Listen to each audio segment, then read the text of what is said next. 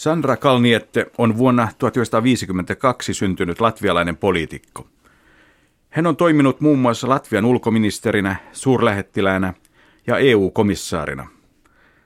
Tällä hetkellä Kalniette toimii EU-parlamentissa kansanedustajana. Hän on myös Euroopan kansanpuolueen eli kristillisdemokraattisen ryhmän varapuheenjohtaja. Tapasin Sandra Kalnietten Riassa. Sandra Kalniette, luin juuri kirjanne Tanssikengissä Siperiaan, joka kertoo perheenne tarinan. Vanhempanne olivat niiden kymmenien tuhansien onnettomien latvialaisten joukossa, jotka Neuvostoliitto brutaalisti vangitsi ja kyyditsi pois synnyinmaastaan. Voisitteko kertoa hieman lapsuudestanne?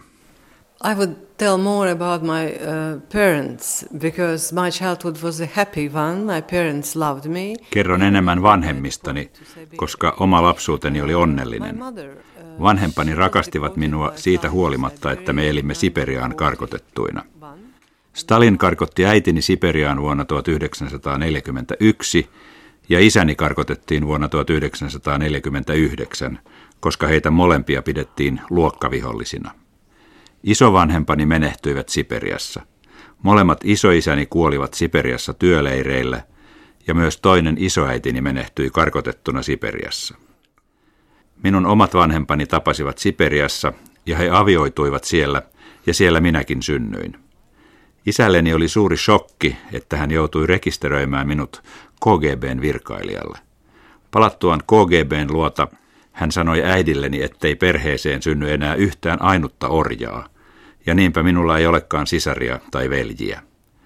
Saimme luvan palata Latviaan vuonna 1957, mutta vasta vuonna 1968 me saimme oman asunnon.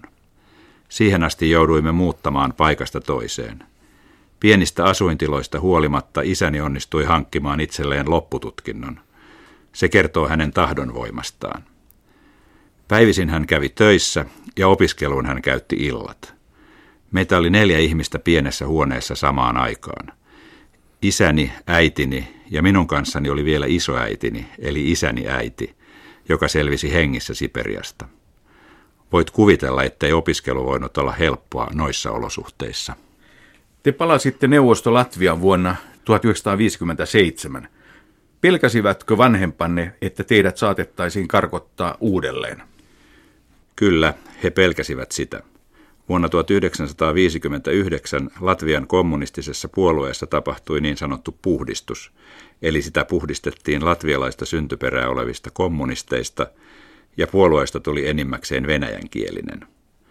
Tuolloin vainot kohdistuivat kuitenkin enimmäkseen puolueen jäseniin ja virkailijoihin.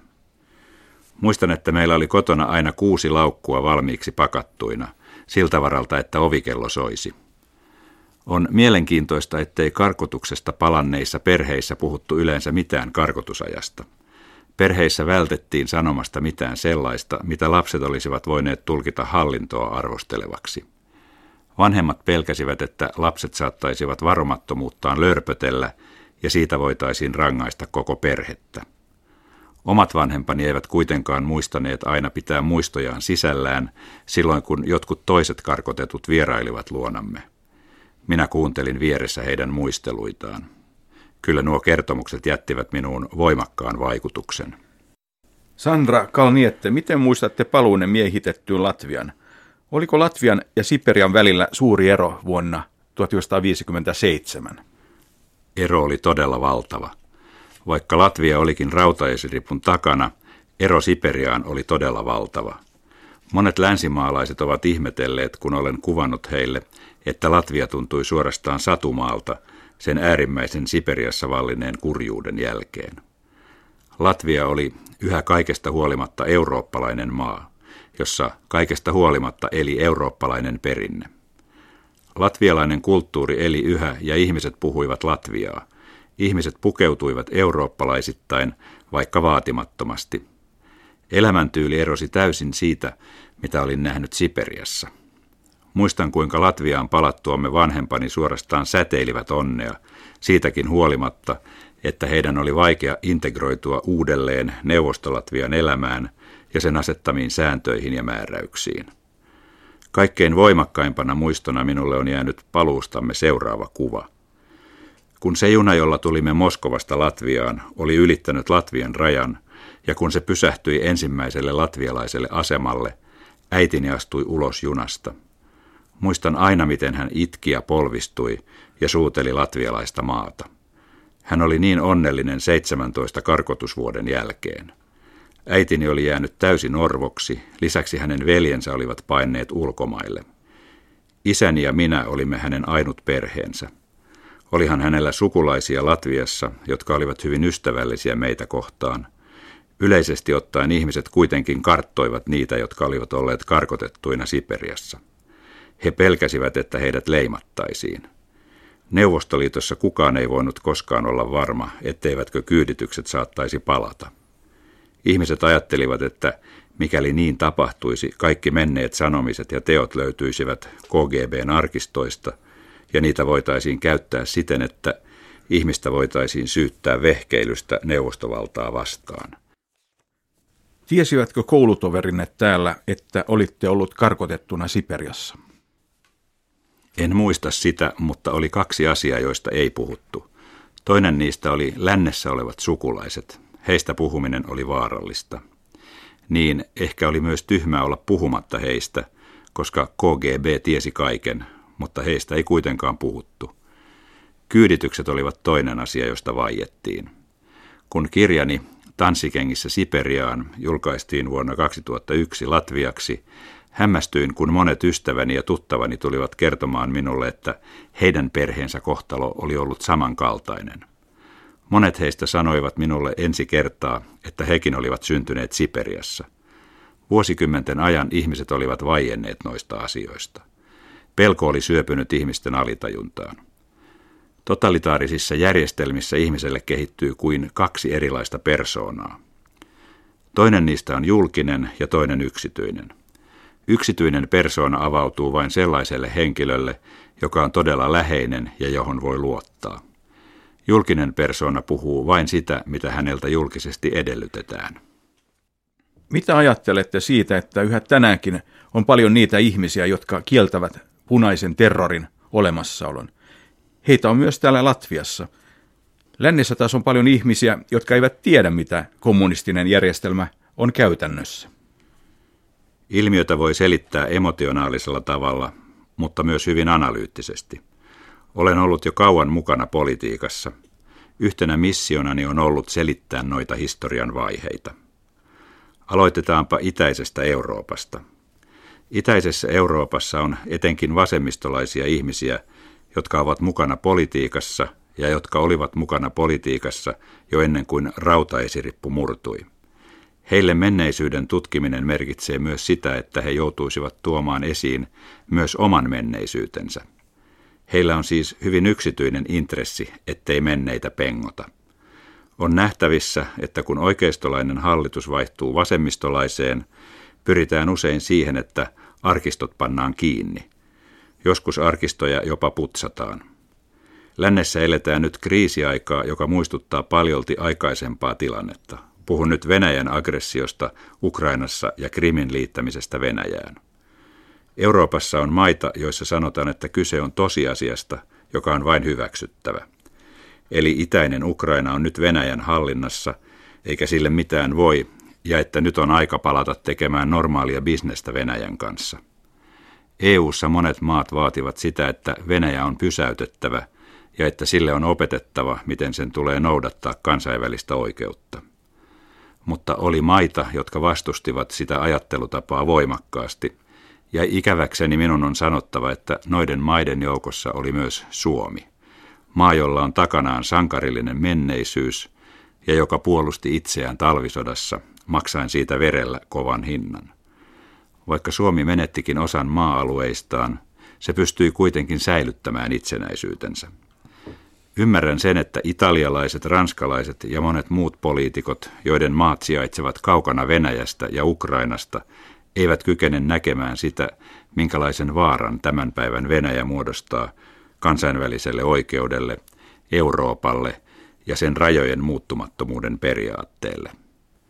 Lännessä on syntynyt väärä käsitys historiastamme siksi, että vuosikymmenten ajan historia kirjoitettiin ilman, että me pystyimme osallistumaan sen kirjoittamiseen. Lännessä sodan jälkeinen kehitys perustui kahdelle tekijälle. Ensimmäinen niistä oli Ranskan ja Saksan sovinnon teko, toinen perustekijä oli natsien tekemien rikosten tuomitseminen.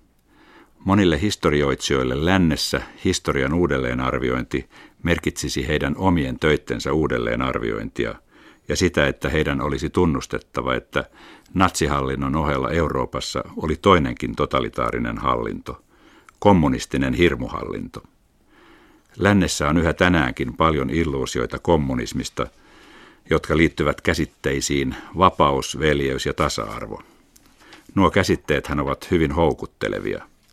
Muistan, kuinka entinen presidenttimme Vaira Viike Freiberga vieraili Ranskassa. Olin silloin siellä suurlähettiläänä. Joku ranskalainen vasemmistolainen intellektuelli sanoi hänelle, että kommunismin nimissä tehtiin toki virheitä, mutta koko aate oli sinänsä lähes ideaalinen malli.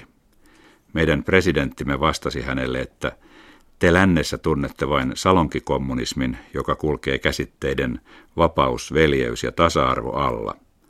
Neuvostoliitossa ihmiset taas kokivat kommunismin, jossa valtiovalta vei ihmisiltä kaikki poliittiset, taloudelliset ja ihmisyyteen liittyvät oikeudet. Hän kertoi, että ihmisiä saatettiin vangita, tappaa ja syyttää mistä tahansa tekaistusta syystä, ilman että yksilöllä oli siihen mitään valitusoikeutta. Sandra Kalniette, tuliko Venäjän viime talvena Ukrainaa vastaan aloittama aggressio teille yllätyksenä? Ei se ihan yllätyksenä tullut. Itse aggressio tuli yllätyksenä, mutta Venäjän kehityskulku on ollut nähtävissä. Oli odotettavissa, että ennemmin tai myöhemmin jotain tuon kaltaista tulisi tapahtumaan. Mehän olemme nähneet sodan Georgiaa vastaan vuonna 2008. Olemme nähneet myös, kuinka Eurooppaan tulevia kaasutoimituksia on keskeytetty. Venäjän politiikan perusteisiin kuuluu piittaamattomuus kansainvälisestä laista. Minun lisäkseni monet muutkin itäisen Euroopan poliitikot ovat yrittäneet varoittaa Venäjän kehityksestä heti Putinin valtaantulosta lähtien. Olemme sanoneet, että se valtio, jota hän on luomassa, muodostaa uhkan Euroopalle. Valitettavasti meidät ymmärrettiin täysin väärin. Meitä jopa syytettiin, että haluamme selvittää jotain omia keskinäisiä tilejämme ja ettemme me voi olla objektiivisia arvioidessamme Venäjän kehitystä. Nyt Krimin miehityksen jälkeen monet ovat tunnustaneet olleensa väärässä. Kyse ei tietenkään ole siitä, kuka oli tai on oikeassa tai väärässä, vaan kyse on siitä, että arvokasta aikaa on hukattu. Latvia liittyi EU-hun vuonna 2004. Kymmenen vuoden ajan meidän todella erinomaista Venäjätuntemustamme, joka perustuu muuhunkin kuin akateemisiin julkaisuihin, on täysin väheksytty. Mikäli meitä olisi kuunneltu, EUn politiikka olisi voinut olla toisenlaista. Vuonna 2009, kun Eurooppa jätettiin joulun aikana kaasutta, EUssa tehtiin oikeita päätöksiä, joita ei kuitenkaan otettu käyttöön. Silloin todettiin, että tarvitsemme EUn sisäisen kaasuputkijärjestelmän. Eurooppa on yhä tänään aivan liian riippuvainen Venäjästä ja sen energiatoimituksista. Se on suuri ongelma koko Euroopalle. Venäjä on luonut erittäin taitavasti sen ja yksittäisten valtioiden välisiä riippuvuussuhteita. Noiden valtioiden joukossa on myös Suomi. Suomen olisi luullut oppineen läksynsä 1990-luvun alussa, jolloin liiallinen riippuvuus Neuvostoliiton kanssa tehdystä kaupasta kostautui lamana, kun idänkauppa romahti. Minun on sanottava tämä ääneen. En usko, että näköpiirissä olevana aikana Venäjä kehittyy normaaliksi ja luotettavaksi kumppaniksi. Tämä tarkoittaa sitä, että myös Suomen on syytä varautua uusiin kriiseihin.